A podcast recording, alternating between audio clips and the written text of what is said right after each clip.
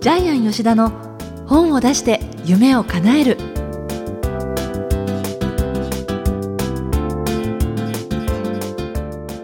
こんにちは小林まどかです。ジャイアン吉田の本を出して夢を叶える。ジャイアン今回もよろしくお願いいたします。はいよろしくお願いします。えー、さて来月になるんですけれども、えー、11月に、えー、ジャイアンの会社の主催での講演会があるということでちょっとそのお話を伺いたいんですが。はい、えーと、11月2日、えー、有楽町朝日ホールにて15時からですねジャイアン講演会をします、はい。えー、これセミナーバンクっていうですね、えー、ところでジャイアンと、えー、ウィズビズの新谷社長と一緒にやってるですねセミナー講師だけをえー、600人お呼びしてですね無料ご招待です。セミナー講師だけ参加できるんですけども、はい、そこで、えー、ジャイアンが講演会させていただきます、えー、去年はですね、えー、あのマーケッターのですね神田正則さんそれから世界ナンバー2営業ウーマンのですね和田博美さんとジャイアンの3人でですね、講演会を、えー、池袋の豊島区のですね公民館でやらせていただいたんですけども今年はえー、ジャイアンが、えー、ブランディング、まあ、出版ブランディン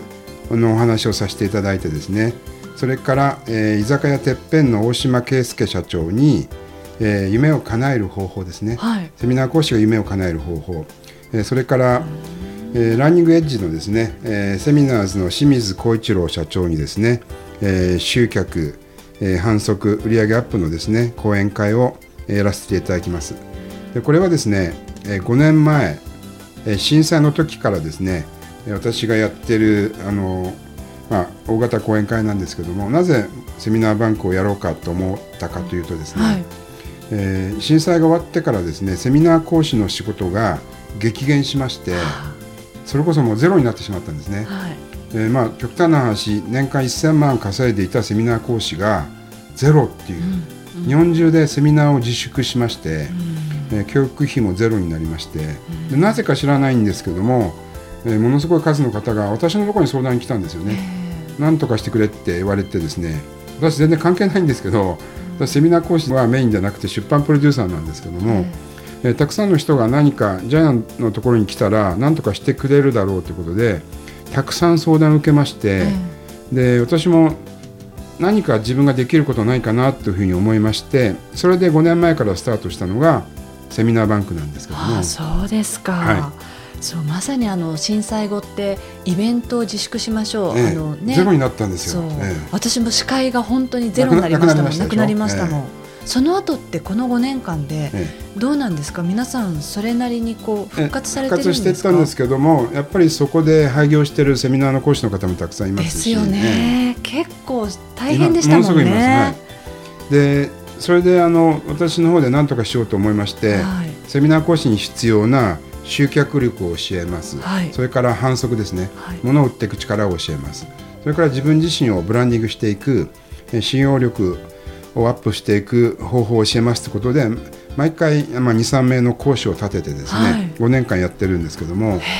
はい、1回目の講師があの本田健さんですね。あそうなんですはい、あと望月俊孝さんとかですね。宝地図の。そうですいろんな有名人とにかく日本でトップの方においでいただいて無料で無料で、はい、ただしセミナー講師だけです。そうなんですか。はい、じゃあ無料っていうと、それこそあのジャイアンの会社側で言ったらかなりこうそうなんですあの、ね、ジャイアンの会社儲かってるでしょって言う人いるんですけど。儲かるわけないですよね。ただでやってるわけですから。そのイベントに関してそうですね。会場費だけども何何十万100万近く使ってますし。まあもろもろ言ったら毎回そのもう2倍3倍赤字なんですけどただ私やっぱりセミナー講師がですねやっぱり人をに影響を与えていく人が日本を良くするっていうそういう考え方があるのでやっぱり一番頑張ってもらいたい方は、まあ、本を出す著者さんもそうなんですけども人に影響力を直接与えているセミナー講師の人に頑張ってもらいたいということで毎回ですねえー、まあ変な言い方ですけど資材を投げ打ってですね毎年毎年やってます。今回は5回目5周年ですね。その思いがあるということですよね。はいそうですね。はい、はい、えー、ということでジャイアン吉田の本を出して夢を叶える今回も最後までお楽しみください。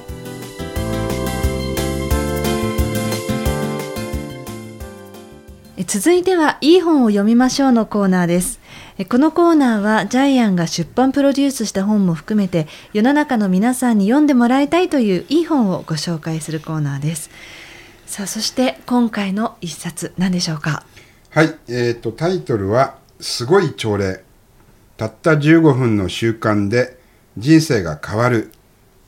え著者はですね、えー、居酒屋てっぺん。えー、株式会社てっぺん代表の大島圭介さんです、はい、あのオープニングでね先ほどお話しいただいたセミナーバンクで今回11月に講演されるのがまさにこの大島社長でいらっしゃるということなんですよね。でこの居酒屋てっぺんというとご存知な方もまあ多いと思うんですけれども、はい、日本で一番有名な居酒屋だと私は思ってますけどね。ねあの朝礼の元気よくというもう入って手を挙げてっていうあのテンションの高さが割とこうメディアでも注目されて、はい、いろいろなこうニュース番組なんかでも私も拝見したことがあるんですけれども、ええ、この大島さんの出版プロデュースをジャイアンがするというきっかけは何だったんですか？この本はですねすごい朝礼の本は私プロデュースしてないんですけども今あの個人的にですね大島さんに私の方で彼の次の本えー、をちょっとあのアドバイスはさせていただいてますけど、えー、この本は違います。あまり、ね、あまりにもいい本なので今回は紹介したいと思います。はい、はい、居酒屋てっぺんなんですけども今毎日ですね世界中からも含めてですねたくさんの人が見学に来てるんですけども、はい、まどかさん1年間にどのくらいの人が来るか分かります？うんどうでしょうね。でも平均毎日でもなんか45名は来てるようなイメージがありますね、はい。えー、毎日ね平均30人で年間なんと1万人以上が来てるんですね。毎日平均30人？すごくないですか？1万人毎毎年来てるんですよ。そっかこれはあの一つのお店じゃなくていろんなお店で要は引き受けてるっていうことなんですか、ね、違います。あの私が聞いてるのはあの渋谷にある男道場女道場あはいはいはい、あちらの方で毎日30人以上来てるっていうふうに聞いてますけども。あのちょうど蓮向かいにあるんですよねそうです、ね、蓮向かいにあります。しかもこの本を読むとあのアスリートの人たちとか、はい、いろんなジャンルの人たちがこの朝礼を取り入れてるっていうことで。そうです。あの朝礼っていうのがですね、まあ、この本でもちょっと言いたいんですけども朝礼って実は日本の文化なんですよね、はあ、海外にないんですよ、えー、朝礼だってあの、まあ、昔ながらの朝礼ってほら社歌をね、みんなで歌ったり、あれあれはまあ賛否両論あるんですけどね。あとラジオ体操したりとかね、はいはい、まあ、古いイメージもあるんですけども、はい、えー、もうそれをですね徹底的にですね、えー、変えたっていうのがですね私日本のですねそのサービス業特にまあ居酒屋を中心としたですね、えー、非常に離職率が高いところに対して、えー、使命感誇りを持った仕事ができるようになった、うん、それをですね進めた大島圭介さんの業績って本当にすごいと思ってます、はい、あのね、大島さんやそれこそその居酒屋てっぺんの朝礼をよくご存知でない方のために、はい、そもそも何がこの朝礼がすごいんだっていうところなんですが、えっと、まずですね挨拶呼ばれたら0.2秒で「はい!」って返事しなくちゃいけないんですけども、はい、あのちなみにこれ DVD もなってるので、まあ、買っていただいて見ていただければ分かるんですけども毎回20名30名の、えー、店員さんがですね、えー、朝礼でえー、発表したい人っていうとみんな一斉に0.2秒で「はい!」って もうすごいんですよ、はい、もう体育会系真っ青ですね。そうですね、はい、本当に。めちゃくちゃですね、まあ、元気のいい若者たちが集まってるんですけども、でちなみに居酒屋てっぺんの従業員は一回も募集したことがないそうです。あバイト募集をしたことないんですか、はい、実は私昨日ですね大島圭介さんのちょっと本作りにアドバイスするために一日中ちょっとお話ししてたんですけども、一、え。回も社員募集従業員募集かけたことないそうです、えー、でもねこの本の中には大島さんのご自身が、はい、ずっと順風満帆かって言ったらそうではなくてそうなんですね。かなり大変な時期ありますよね,、ね。あの10歳の時に警察官のお父さんが脳一血でいきなり亡くなってるんですよね。もう一瞬で亡くなってそれからまあ彼はですね、えー、まあ警察官のあのやっぱり息子なんでやっぱり自分自身もぐれたいっていう気持ちはあったなと思いますけどもうぐれられなかった。でお父さんはやっぱり彼にとってのやっぱり、えー、憧れでなのでいまだにあの講演会やる時には、うん、講演会の段の上に必ずお父さんの写真を置いて話してるそうです、はい、ちなみに月っていうか週に6回ぐらい小学校中学校で、はい、あのまあ、高校も含めてお話してるそうです。あ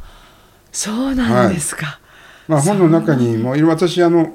大島圭介さんの本10冊ぐらい出てる本全部読んだんですけども、えー、月に3日しか家に帰らないそうですよ。それで奥さんかわいそうですよね。いやでもそれでもきっとご家族のサポートもあって。そうなんだもう奥さんが立派じゃないとできないんですよね。本当そうですね。はいそうしかもあの、ね、この本の中にはあの実際のこうスタッフだった人たちで、はい、初めはものすごく引っ込み思案だった人がこの朝礼を通してどう具体的に変わってきたかっていういろんなケースもいくつか載ってますよね。ねケースも載ってますし実際にあの居酒屋てっぺんに朝礼に来て、うん、えー、それを取り入れて成功している事例とかも載ってますよね。ねはい、であの居酒屋てっぺんの朝礼に関してはですねあの大島さんいろいろ書いてるんですけどもなぜこの本をジャイアンが今回取り上げたかというと一番ですね、はい、えー、ビジネス書っぽくですね分かりやすくやり方が書かれてるんです。具体的なノウハウが。具体的ノウハウで、はい、で「てっぺんの朝礼」っていう本も実は出ててましてそちらの本は6万部ぐらい売れてるんですけども昔出た本で売れてるんですけども、えー、こちらの「すごい朝礼は」えー、まあ、最近出たばかりなんですけどもやはりこれ実はこれカラーなんですよね。はいびっくりしてるんですけど、まあ、2色刷りかと思うとですねカラーページもたくさんありまして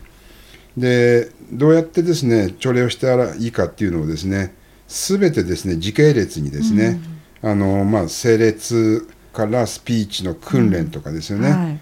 えー、でナンバーワン宣言とかですね。いろいろあの台本のように書いてあるんですよね。はい、で最後は指名でね、はい、本気の握手して終わるんですけども、えー、えー、もう今日からですねえー、皆さんのお店あるいは従業員いらっしゃるところでしたら会社でできる朝礼のやり方がですね、コンパクトに2冊まとまっている本なので、えー、この本が一番ですね、うん、朝礼を実践したい人にとっては実用的じゃないかなと思って今回は紹介させていただきました、はい。えー、ではですねこのコーナーで最後に伺っているこの本の眼目なんですがこのすごい朝礼のこの眼目は何でしょうか、はい、えっ、ー、とですね眼目なんですけどもえっと一言で言うとですねこの本の中のまたこれテーマでもあるんですけどもワクワクしてですね仕事に取り組もうというのがですねこの本の中のメインテーマなんですけどもでさらにえジャイアンはですねそのちょっと裏側というかですね裏裏読みをしたんですけども、はい、やっぱりですねやる前にワクワクするっていうのがですね、えー、大島さんの、えー、教えなんですよ。やる前に？やる前にワクワクするってであの昨日ずっとちょっと大島さんとお話ししてて大島さんが言った言葉で面白かったのは花見をする人は成功するって言ってたんですよ大島さんが、はい。はい、なんで花見をすると成功すると思います？全くわからないです、ね、日本にはですね予祝っていうですね文化があるそうです。これから花見です春です。これから、えー、田植えがある畑を作る。そして、えー、豊穣、えー、収穫する前に喜ぶ予祝、えー、予定のように喜ぶでいわゆるですね予祝の文化が日本には世界にないんですけども、えー、あるんですよ。えー、で実際日本の行事としてですね、えー、記念祭2月17日に記念祭をやってですね11月23日に新滑祭、まあ、新庄祭とも言いますけども、うんはい、北条の祭りをするんですけどもその花見をするっていうのは予祝の文化要するにやる前にワクワクする。で私たちは仕事をする時って大変な仕事ほど嫌だなと思いますよね、えー、ところが大変な仕事をやったらすごい自分の達成感があるじゃないですか、えー、これがやる前にワクワクするです。あどちらかというとこう押しつぶされそうな感じの方が逆なんです。例え。ば、えー、じゃあまあそんなにいけてない男性が絶世の美女にアプローチする時無無理だと思うじゃないですか、で諦めるか逆にこんなにすごい女性を落としたら自分はもっとワクワクするじゃないですか、はい、そんな感じですよね、うん、こんなにすごい女性と付き合えるいい未来が素晴らしい未来が待ってると考えるとワクワクする。これがですね、うん、予祝の文化ということで今回はですね眼目やる前にワクワクしよう、うん、で私思うんですけどもう世界的な偉業を達成した人ってみんなやる前にワクワクしてやったんじゃないかなと思うんですけど、はいそれがこのすごい朝礼の裏のテーマじゃないかなというふうに思ってます。はい、えー、ということで「いい本を読みましょう」のコーナー今回は「すごい朝礼」株式会社てっぺん代表取締役の大島圭介さんの本をご紹介いただきました。ありがとうございました、はい、ありがとうございました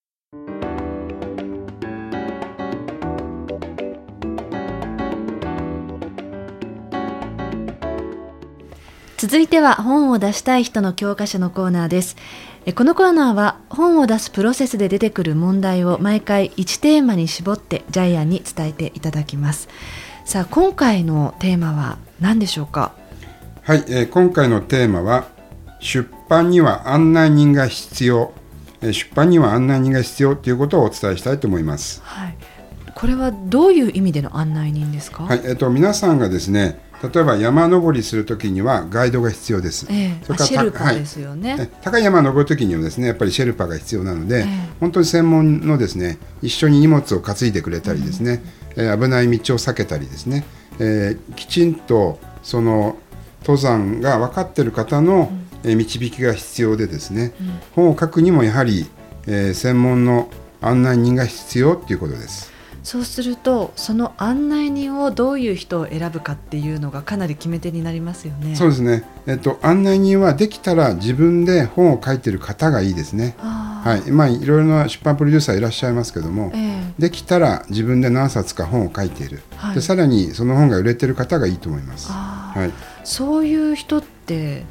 大勢いるんですか、えっと、作家さんの友達がたくさんいますので、えー、えー、まあ、聞いていただければいいと思いますし、はい、えー、自分で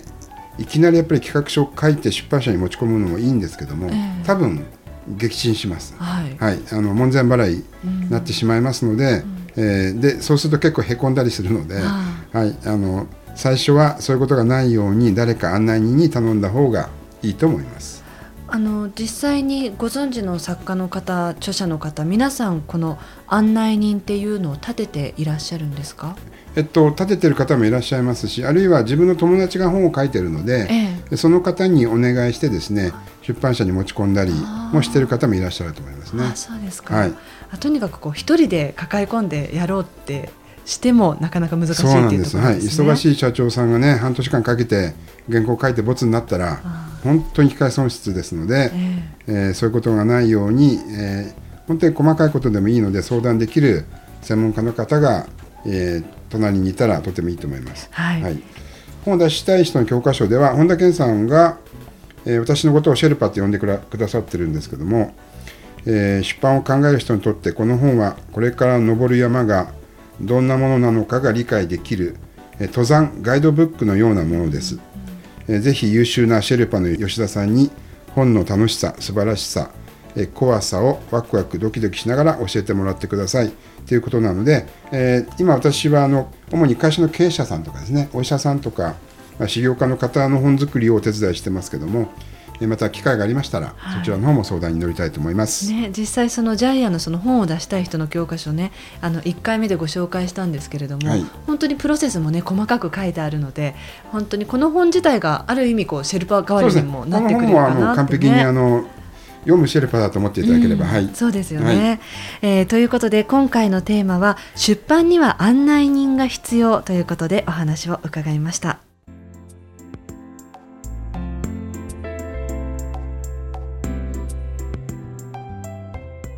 ジャイアン吉田の本を出して夢を叶えるいかがでしたでしょうか、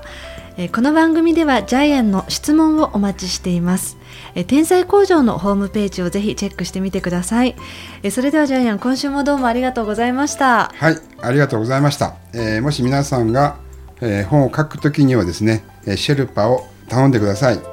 シェルパがいないとですね途中で遭難してしまいます。遭難注意ということで今回は終わりたいと思います。ありがとうございました。